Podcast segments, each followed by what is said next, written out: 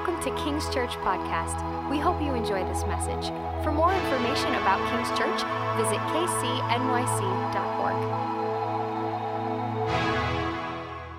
It is our custom to stand for the reading of the word. It's one of the ways we just honor the word of God and say, God, your word is really important. We don't want to uh, live our lives by our own design or by our own conception of what you say, but actually by what you say. Amen? So um, we're here in 1 Samuel 16, and we did the last half two weeks ago, and now we're on the second half of Samuel 16. So everybody with me, 14 through most of 23. Let's do it. Now the Spirit of the Lord departed from Saul, and a harmful spirit from the Lord tormented him. And Saul's servant said to him, Behold, now a harmful spirit from God is tormenting you. Let our Lord now command your servants who are before you to seek out a man who is skillful in playing the lyre, and when the harmful spirit from God is upon you, he will play it, and you will be well. So Saul said to his servants, Provide for me a man who can play well, and bring him to me. And David came to Saul and entered his servant. And Saul loved him greatly, and he became his armor bearer. And Saul sent to Jesse, saying, Let David remain in my service, for he has found favor in my sight. And whenever the harmful spirit from God was upon Saul, David took the lyre and played it with his hand. So Saul was refreshed and was well, and the harmful spirit departed from him. That's it. Lord, we just thank you for your word. God, we thank you that it is um, vast, that your ways are not our ways, that your thoughts are not our thoughts. As high as the heavens are above the earth, so much higher are your ways than our ways. And God, let this be a Sunday where your ways are revealed to us, your kingdom is revealed to us, your nature is revealed to us, and ultimately the redemption of Jesus Christ for us is revealed to us. In Jesus' name we pray. Amen. Amen. You can be seated. Thank you, Heidi. All right, church. Um, welcome and thank you, online guys, our friends uh, online in Charleston, our team in Charleston, and our team in Toronto. Welcome, welcome in. We're excited about what God is doing in those places. Uh, last week, if you didn't get a chance to, we had our friend Sean Feucht in and it was a really great service. How many people were here for Sean last week? If you didn't, I highly, highly, highly recommend listening to that message. It was so encouraging just about the you know, the, there is a war that we're engaged in as believers. The battle is not against flesh and blood, but principalities and powers, and every lofty thing that lifts itself up against Jesus, right? So we're in a war, but Jesus was anointed with the oil of joy above his brothers, it says in the book of Isaiah, and that there is a baseline as believers that we walk in joy and peace and grace because we've been given great, great grace by a great God. Thank you, Stephen. Um, I think that's it for as far as announcement. Other than my beautiful wife is going to be preaching next week, and I just want you just guys to just cheer through the entire message, just nonstop cheering, throwing money at her, you know, purses. I'm sure stilettos. That would be dangerous. No, um, that's going to be great. She has something in her heart for you, and and I, I um, have something this morning for you as well this is going to be a very intense message, and um, pastors don't like to preach intense messages for a couple of reasons. Because intense messages do not grow the church, intense messages do grow the believer. Intense messages do not grow the church, they do grow the believer. And so, one of the reasons that we do consecutive exegetical, which is a, a, a, nonsense big academic word for we don't skip the scriptures, we just preach through the scriptures, is that we don't miss the hard stuff in the scripture. And when you just read line by line, you have to come in confrontation with the hard things in Scripture, and you have to look at them and say, Am I that kind of person? God, am I that kind of Pharisee? Am I that kind of hypocrite? And we have a church culture that just wants to preach that you're not that person, that you said a prayer and now in Christ you're a hero for all of your days. And perhaps we are not. Perhaps we are not. Hosea chapter 8, verse 1. It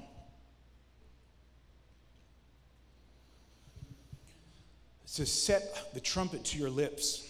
One like a vulture is over the house of the Lord, because they have transgressed my covenant, and they have rebelled against my law. To me they cry, My God, Israel, we know you. Israel has spurned the good, the enemy shall pursue them. And so, Hosea chapter 8, Hosea is saying that a, that a vulture is over the house of the Lord. A vulture is a, is a creature that its job in the world is to eat dead things. Because if dead things spread, then death spreads. And God is opposed to death spreading. Genesis chapter 3, you see God place an angel at the garden, at the gate, for, the, for, for death to stop spreading. It says this it says, Set the trumpet to your lips. Hosea, the prophet, is going against what all of the other prophets are saying because they're all declaring blessing and favor and prosperity. If you look at it like a, a website like Elijah List, you know, it's a big charismatic website. There's all these prophetic words on it. Every single time I get there, every single message is like, God loves you so much, He's going to prosper you so much every day, all day long. And I'm like, what are you doing? What are you talking about?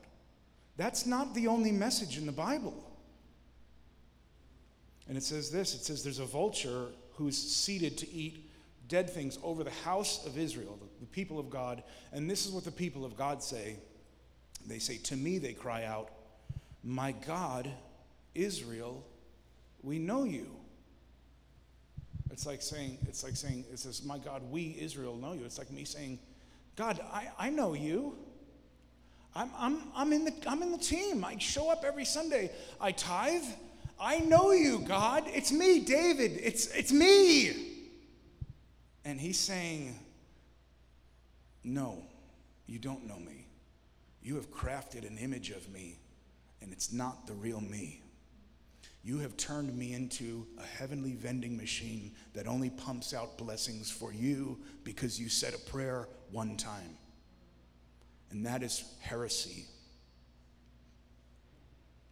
I didn't know this um, until my friend from Toronto, Daniel, sent me a piece from A.W. Tozer. And he said, A.W. Tozer says that the word heretic, it doesn't mean someone who has taken a, a demonic cult and brought it into the church and said, hey, everybody, this is the new Christianity. A heretic is someone, the word actually means someone who picks and chooses.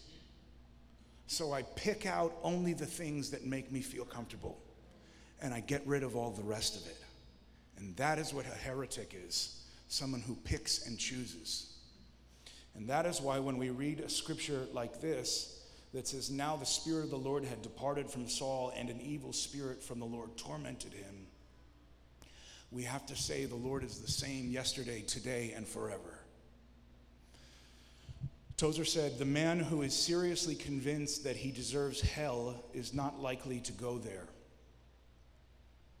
The man who believes that he is worthy of heaven will certainly never enter that blessed place. It is my proposition that we have a church in the United States of America that deeply believes that it deserves to go to heaven. And Tozer says if that is your perspective, it is not likely that you will find your way there.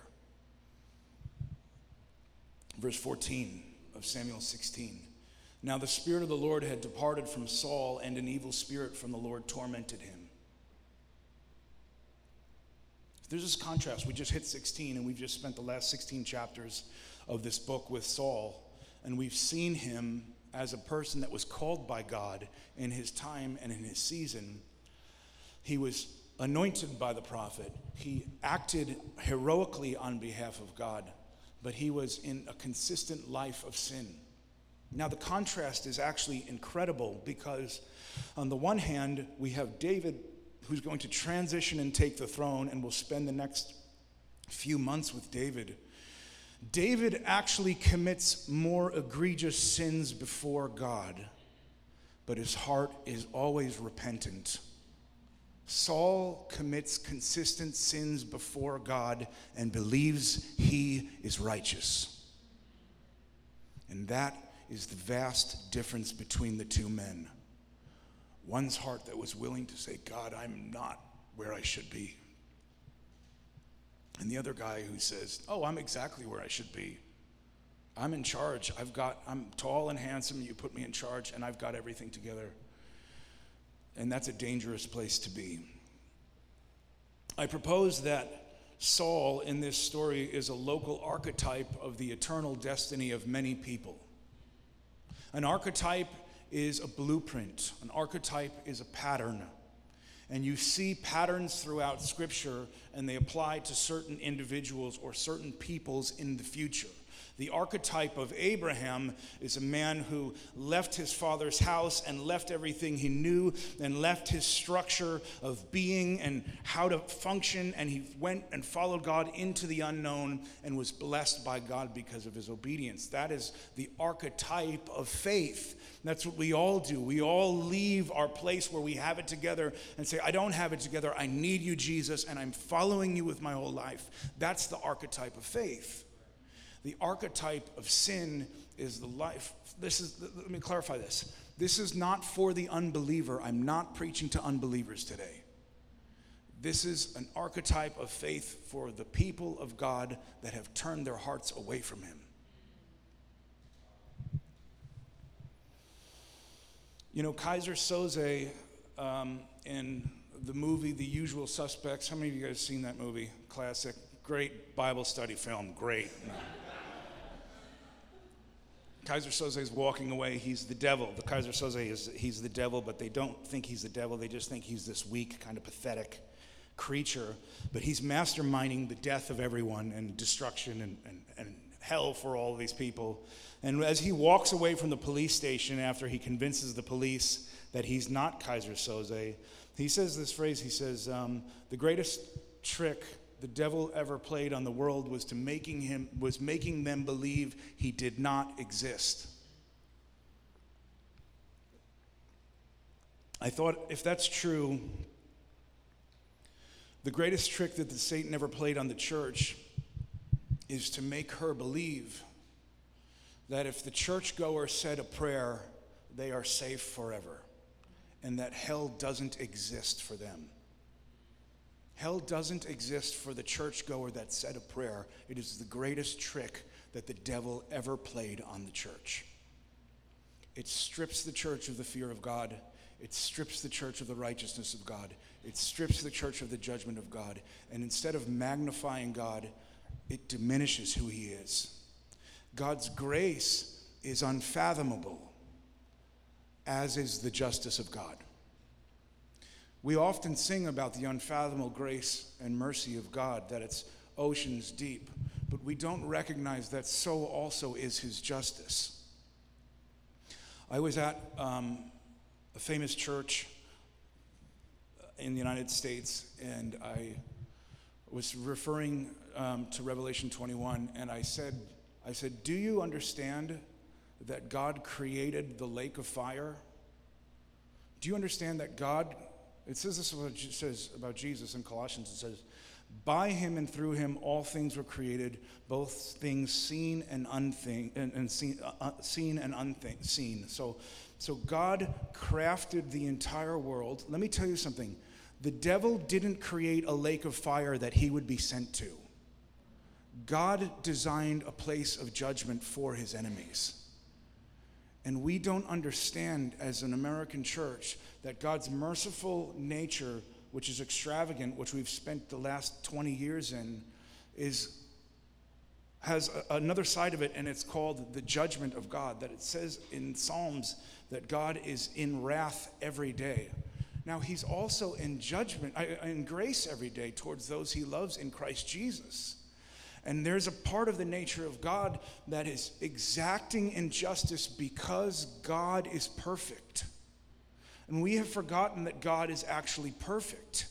And if God's not perfect, but an amorphous blob, an amorphous love blob, then he doesn't care what we do.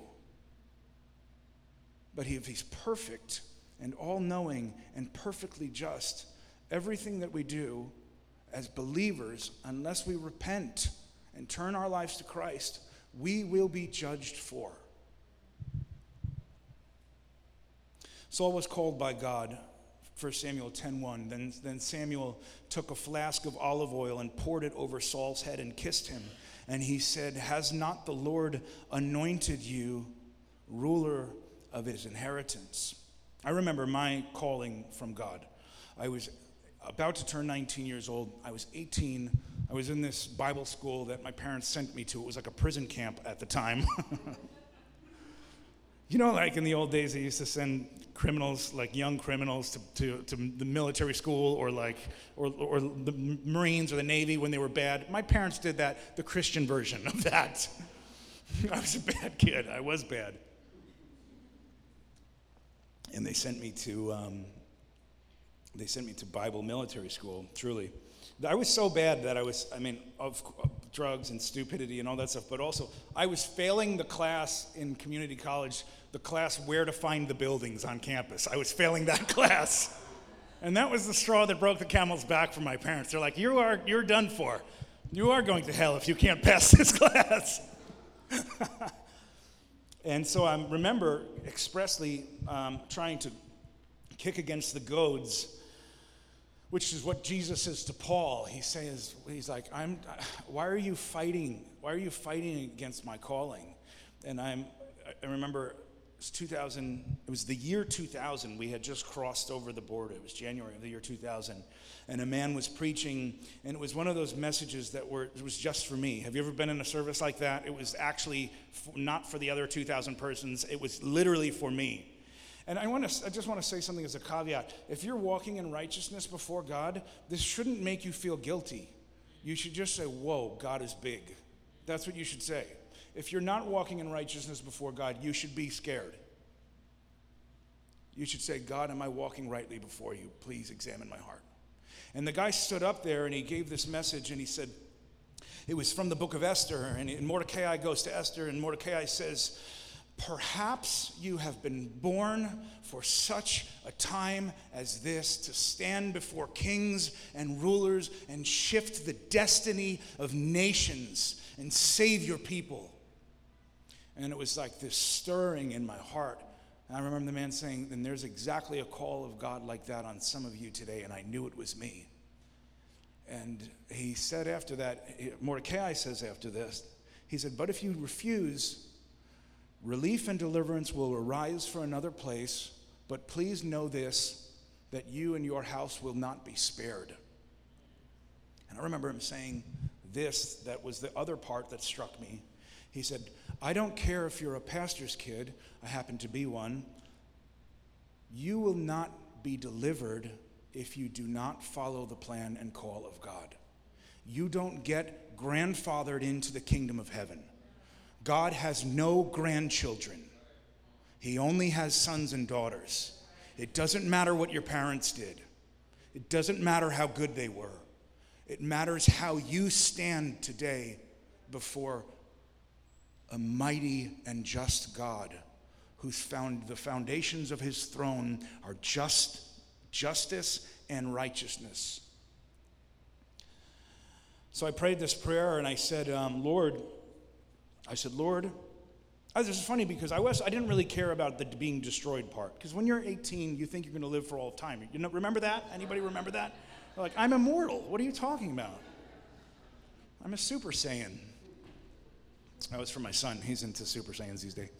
Um, I said this, I, but I was really like, I, the guy said, like, there's this incredible call. And I said, what if God has an incredible call for me? And, and, and I, I, I don't take that path because that path, whatever it is, will be so much better than the path I plan. Even if I plan a path and everything goes perfectly, that will be garbage compared to God's plan. And I intuitively knew that. And so I got on my knees and I prayed deeply. And for the first time, I gave my life fully to Jesus. And I say fully with a caveat. And, and, and this was the prayer I prayed. I said, God, I'm giving you my entire life. I, I don't know how to do it, and I will crash, but I will crash my way toward you. It was as as sincere a prayer as my heart could at the time muster up. And it was sincere at the time. And it's okay to crash when you're a kid. It's okay if you're learning to ride a bicycle in the cul de sac, it's okay to crash. But when you're in the game and you're riding alongside the highway and you're an adult, if you crash, you may die. Do you understand what I'm saying? It's okay to crash when you're a little kid, it's the time to crash. It's appropriate. You learn what it is to crash. You learn to be nervous about crashing and to not ride wild on ice and to make sure you're going the appropriate speed. And all of the construct of gravity and motion are on your side. But if you don't learn how to not crash, by the time you get to adulthood, you can kill yourself. And a prayer that I prayed when I was an 18 year old that has been with me for 20 years has not always served me well. Because as a believer, we cannot keep saying to God, it's okay if I keep crashing. Because at some point, we may die. And pastors fall from grace and they steal money and they fall into sin and they commit adultery and thousands fall away from the gospel because they thought it was okay to crash. And everybody's like, oh, bless you, Pastor. You're a hero. No, you're not a hero you're not a hero.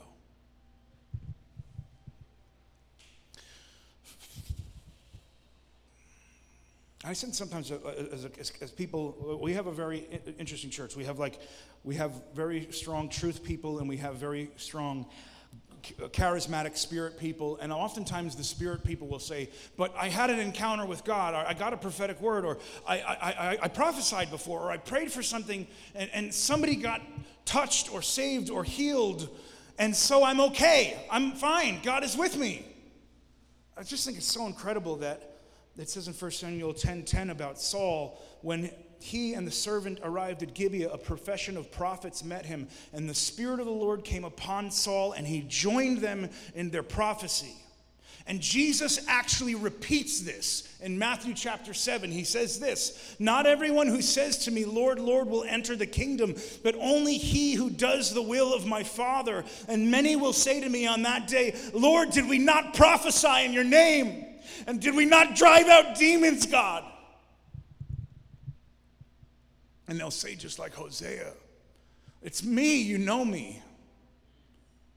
And he'll say, Depart from me, I never knew you.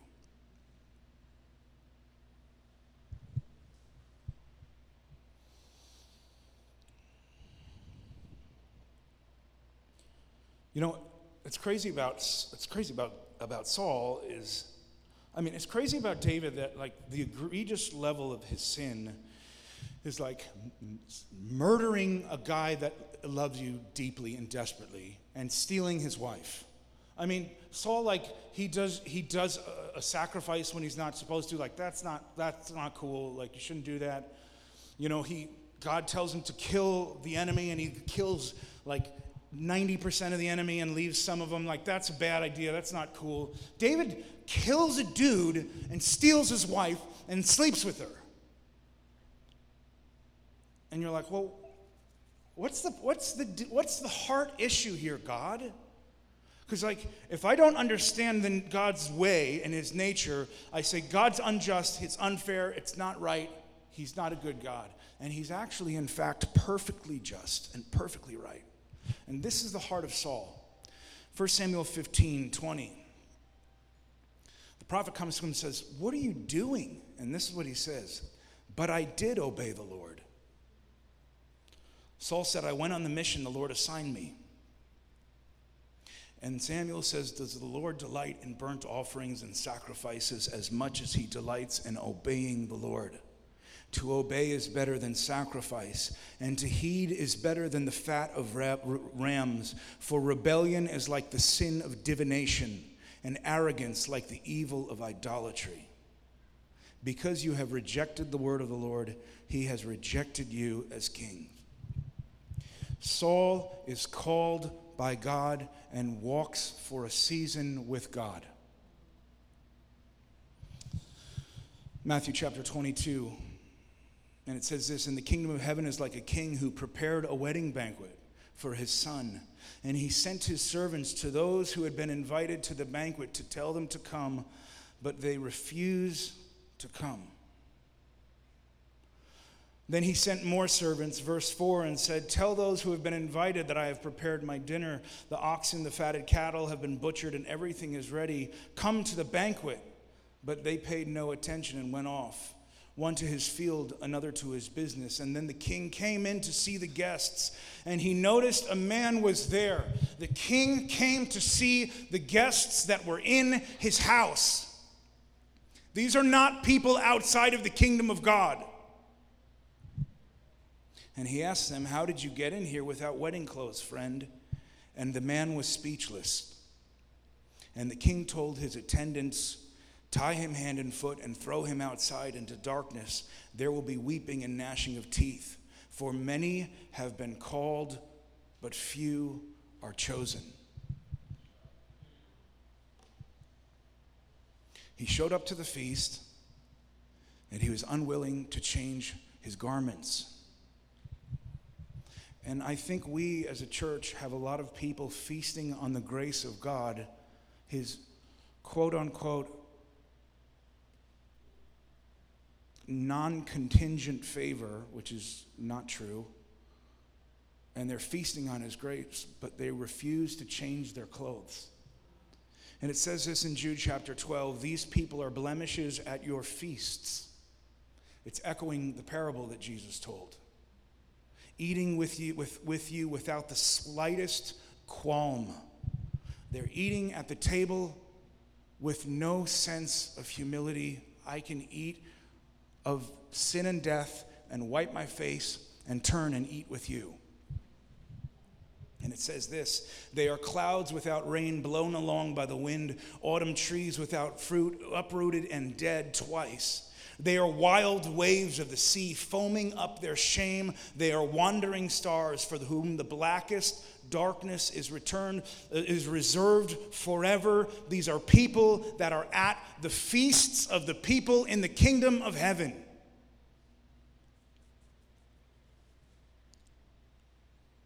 And the, and the, and the, and the king said tie him hand and foot and throw him outside I, I think, I, think I, I, I wonder the question like, what, is, what does clothing have to do with the person being accepted or not accepted? Well, the idea symbolically of clothing is the things that I can see.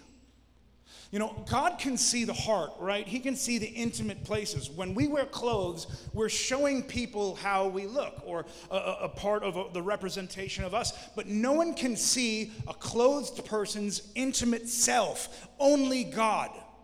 But God's saying, I look at the heart, but I also see your deeds, what you're wearing. In the churches, to the, the, the books to the churches of Revelations, Revelation chapter 3 and 4, of the seven churches, six of them, Jesus begins by saying this I know your deeds. He doesn't say, I know your heart. He says, I know your deeds. How you're clothed, what you're wearing, what you actually look like. Colossians 3 Put to death, therefore, whatever belongs to your earthly nature sexual immorality, impurity, lust, evil desires, greed, and idolatry. Because of these things, the wrath of God is coming. Because of these things, the vulture sits atop the church. Because of these things, the trumpet is blasted. You used to walk these ways, but now you must rid yourselves of all such things anger, rage, malice, slander, filthy language. Do not lie, since you have taken off your old self with its practices and put on the new self. When we come to Christ, and we're ex- this is how crazy the blood of Jesus is. It's independent of what we did. His blood is sufficient to forgive us for everything if we come to him and repent. Jesus said in Matthew, he said, it says, everywhere he went, he said, repent for the kingdom of heaven is at hand. There's a two part formula. Part one is repentance, part two is that then the kingdom of heaven will come. We're like, no, no, no, no. It's not repent, it's just call upon the name of the Lord. Well, Israel is calling upon the name of the Lord in Hosea chapter 8, and they're saying, Lord, you, rem- you know me. We're on, a, we're on a name to name basis. Me, Israel, I know you. And the Lord's saying, I set a vulture over you because you're a rotting corpse. And it says, Therefore, as God's chosen people, holy and dearly loved, clothe yourselves and, and, and when we're invited to the table and the king comes, he's looking to see if we're clothed. What do, what are we close with? Compassion, kindness, humility, gentleness, patience.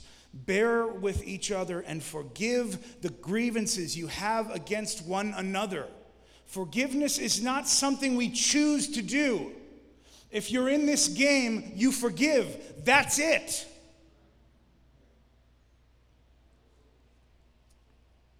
Forgive as the Lord has forgiven you, and overall, these virtues put on love, which binds us together in perfect unity. Again, it's echoed in Ephesians chapter 4. Put off your former way of life and your old self, which is being corrupted by deceitfulness, and be renewed in the spirit of your minds, and put on the new self that's granted to us through Christ Jesus our Lord. The gift of grace grants us righteousness by Jesus Christ. And so the apostle is saying, do not wear the filthy garments anymore. Verse 4, um, excuse me, verse 16, it says that the tormenting spirit was sent to, to, to King Saul. I'm going to I want to read you one of the, one of the um, churches of Revelation.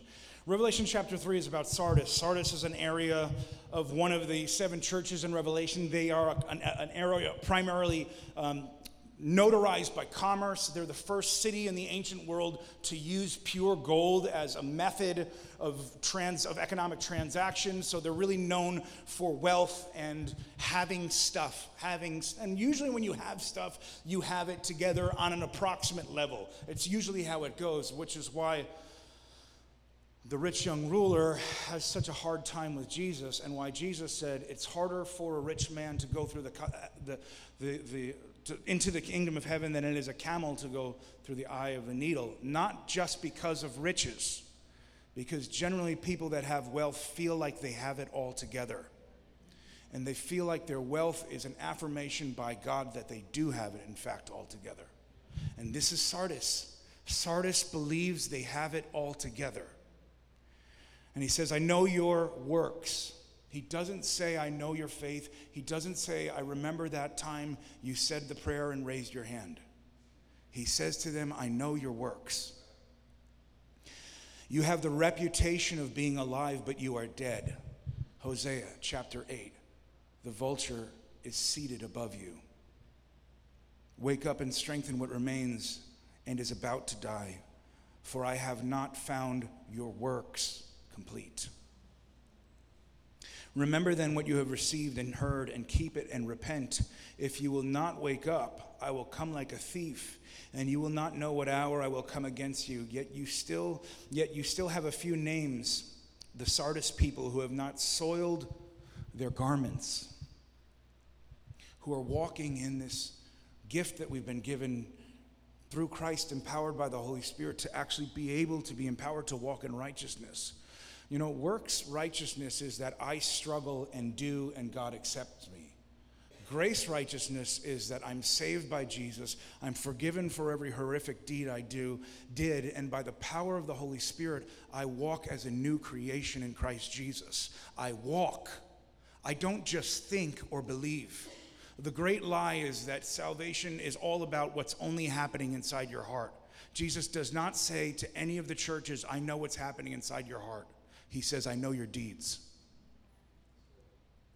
He says, Yet you, a few uh, remain. Verse 5 the one, who's the one who conquers will be clothed in white garments, and I will never blot his name from the book of life. What is the connotation? The connotation of the name never being blotted from the Lamb's book of life is that a name can be blotted from the Lamb's book of life. Do you know Jonathan Edwards? Have, any, have you guys heard that name, Jonathan Edwards, before? Jonathan Edwards preached a message um, in the beginning of our nation called Sinners in the Hands of an Angry God. That message spread around the nation and it created the Great Awakening. It was the fire that lit the Great Awakening. And Jonathan Edwards said that when we're walking in direct, express disobedience, not believers that love Jesus and make mistakes, because it's about direction, it's not about perfection, okay?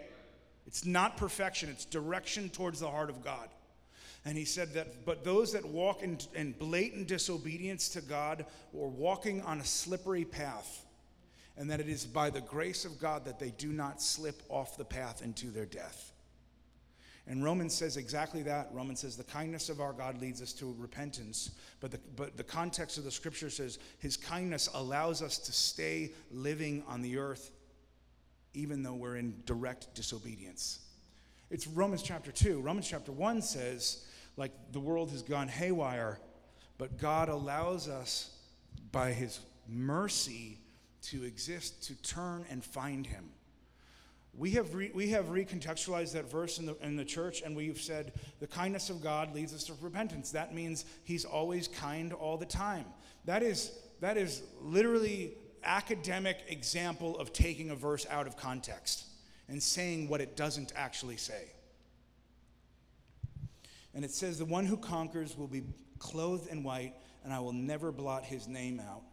I will confess his name before my Father and the angels.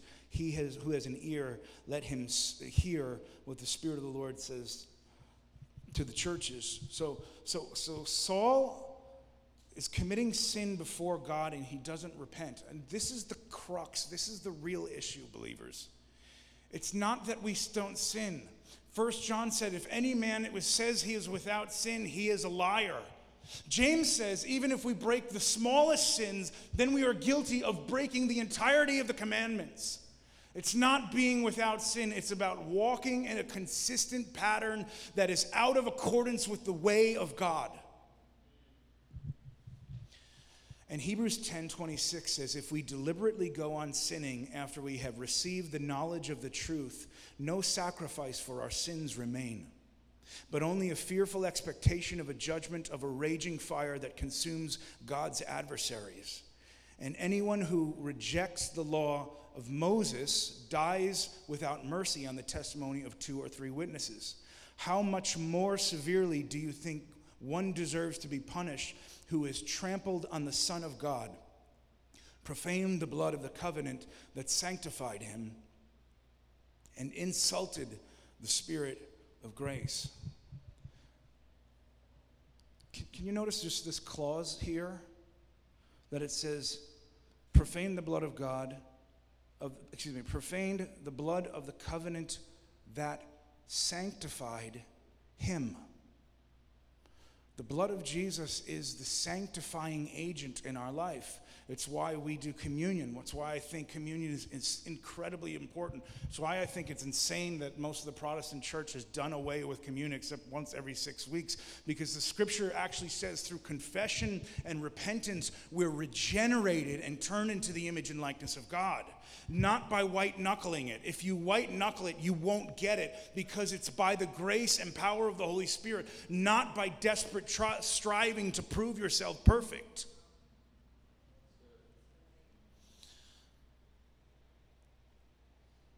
A.W. Tozer said, The Bible teaches the doctrine of eternal retribution, and every calm and reasonable man will accept the doctrine, or if he rejects it, he will reject the Bible along with it. The man who will not believe in hell must surrender his right to believe in heaven as well. 1 Corinthians 6 9 through 10. Or do you not know that the unrighteous will not inherit the kingdom of God? Do not be deceived, neither the sexually immoral, idolaters, adulterers, men who practice homosexuality, thieves, nor the greedy, nor drunkards, nor revilers, swindlers will not inherit the kingdom of God. And such were some of you. But you were washed, you were sanctified, you were justified. Sanctification is an ongoing process in our lives. Sanctification doesn't demand perfection, it offers us righteousness. Sanctification doesn't say, I'm, I have the whip at your back. Sanctification is, I'm, I'm giving you an invitation to live in righteousness by the power of the Holy Spirit. But the problem is, for most believers, is just sheer, plain old, stupid idolatry. Idolatry is the sin that Israel over and over and over again falls over into and stumbles and crashes. And idolatry is the thing that we often say, God, all of your stuff is really important, but this thing really for me in my life is the most important thing. You know, it's weird because idolatry can be something innocuous that doesn't make sense. Idolatry can be something that everyone else is allowed to do, but God has said to you, I don't want you to do this. I don't want you to touch this. I don't want you to commune with this. I think the, the story of the, of the rich young ruler is so fascinating because God, he comes to God and he says, What must I do, Jesus, to have eternal life? And Jesus runs through the Ten Commandments love the Lord your God with all your heart, soul, mind, and strength, honor your mother and father, don't steal. And he does all the commandments. And, and the rich young ruler says, All these things I have done since I was a child. And Jesus says, There's one thing that I want you to do that's not in the commandments expressly, but it's this thing that your heart idolizes above me. And he says, Take all your money, your greatest idol, and give it to the poor, and then you will have eternal life.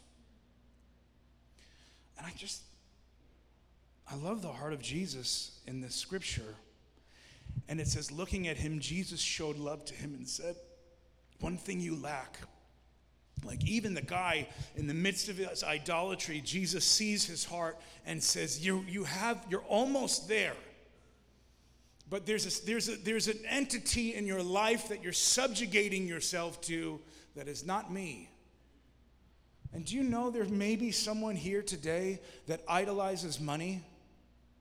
And do you know that Jesus may say to you, You love money more than me? And you're not coming into my kingdom unless you get rid of that idol. We're like, no, no, no, no. This is like, I, am a prosperity gospel. Money is always a blessing from God every time. That's literally not what the scripture says. Literally says finances can be a deceit that make many go astray. It's exactly what the scripture says, approximately. And it says, it says, one thing you lack, Sell your possessions and give to the poor, and you will have treasure in heaven. It's not about money in and of itself being evil. It has nothing to, that's not the point of the story. Shallow analysis will tell you that's the point of the story. The point of the story is idolatry. The point of the story is that Jesus shows up in this man's life and is granting him access to eternity, and he would rather have his cash and not have eternity.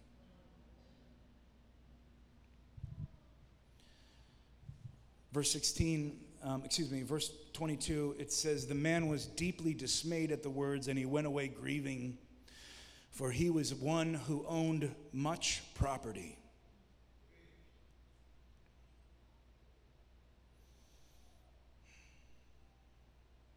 I, I believe we live in a church culture in the United States where we have a church that's full of people that have idols of wealth, fame, power, success, and they would rather have those things than have God.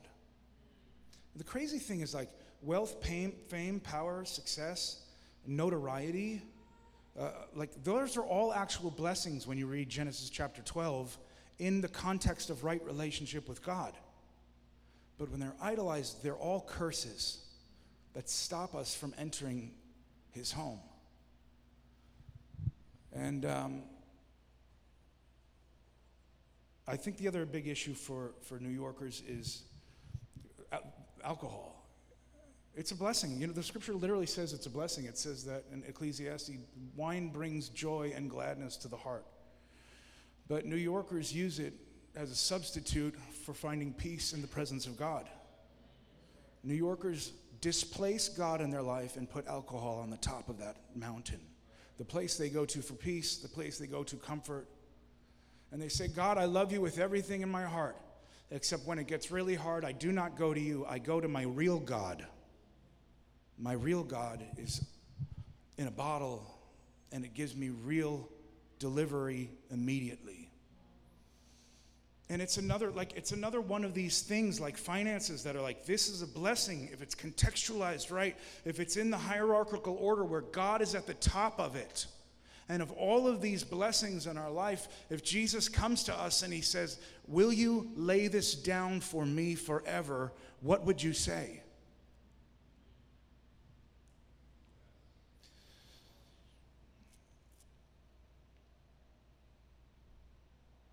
It says this of, um, of Saul. It says, The attendant said to him, Find someone who plays well and bring him. And so David came and entered Saul's service, and he liked him very much. Verse six, excuse me, verse 16 says, Let our Lord command his servants to search for someone who can play, and he will play. And then the evil spirit from God, when he comes upon you, it'll make you feel okay. And I feel like we in the church are walking in sin, and we come to church and the music is playing, and we get a sense of respite, and we feel like we're okay with God because of how we feel. David was someone who worshiped God deeply and wonderfully. And we have a church that excels in music in the United States of America. And I wonder if part of it is because people are tormented because of the sin they're in and it gives them a moment of respite. It gives them a moment of peace. But as soon as that song is gone and as soon as they walk back out the door, the demonic spirits that influence their life are right back. And God is a God of freedom, He's a God of deliverance. He came to set the captive free. That's why He came. He came to break the chains of bondage and sin and sickness and suicide and death and disease and shame. But it doesn't come without us making hard decisions. It doesn't come without us really repenting. And I had a dream last night after I was preparing my message. And in my dream, I was standing in front of a group of pastors, and we were talking together, and we sat down and we were praying together. And I haven't been dreaming really vividly in the last couple of years, but this was a pretty intense dream. And the pastor said, I just felt like a word from God that there are a lot of pastors in the United States of America that are in sin, and it's mortal sin. And they will not go to heaven, they will go to hell. And they believe because they're a pastor, they will not. Jesus never says in the Bible, I see that you're a pastor. He never says, I see that you go to a really living church. I see the people that you, who, who you're around are really alive. He looks at each of our hearts individually and says, Where are you, son? Where are you, daughter? And if you're found in His grace and you're walking in repentance and you're saying, God, see if there's any wicked way in me, if there's anything that I'm holding above you in this order, and tear it from my life. God, let me not be a Saul who says, No, I'm good. There's nothing here, God, I'm perfect. Because perhaps if I'm that person, I'm on a slippery slope. And God, let your spotlight search my heart that I would be, would be clothed in white and that I would grow like Jesus grew in favor with God and man. Do you know you can grow in favor with God? Do you know that? You know it's not like once you're saved, we all get the same equal amount of favor and that's it? You can actually grow in favor with God Himself. And one of the ways we do that is saying, God, I receive your forgiveness, and, and I, by the power of your Spirit, I, I will walk clothed in righteousness.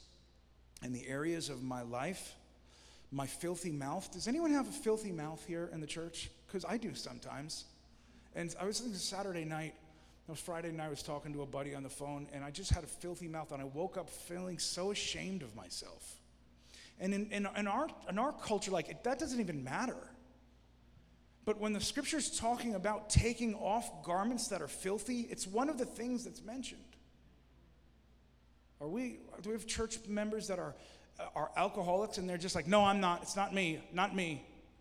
I, I have to drink a, a half a bottle of wine every night before I go to sleep, but it's not me.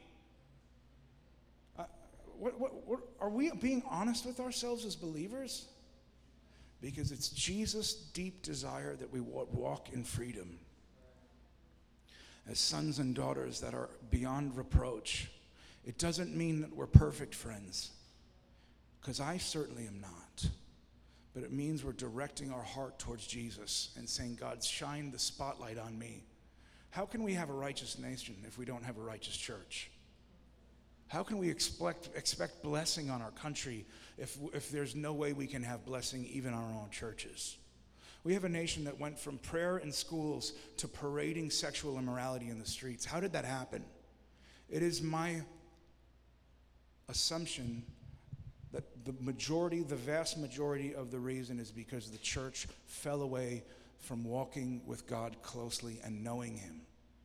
And He said to those that weren't working as He's called them to work, I do not know you. That is the litmus test, friends. It is not feelings that we have in the Spirit, it is not encounters, it's not prophetic words. It's are we walking like Jesus Christ? You stand with me, let's pray.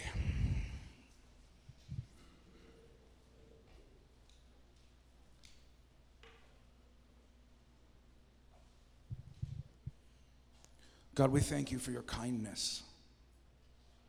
And by kindness, we thank you for shining the spotlight on sons and daughters in this place because you love them because you desire for them to live in a, in, in a garden life in relationship with an incredible God.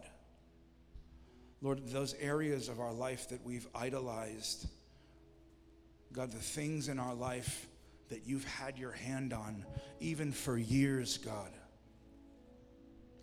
Lord, would you, would you let us be a people?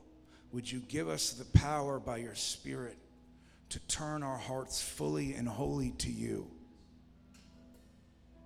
God, that we wouldn't be bound by chains of our own pride, of our own addiction, God. But we would allow you, Jesus, to be our deliverer. And not just in name or in word, God, but in deed. Thank you for listening to our podcast. We really believe that God wants you to know Him in a personal and tangible way. If there's any way we can assist your journey, please reach out to kcnyc.org.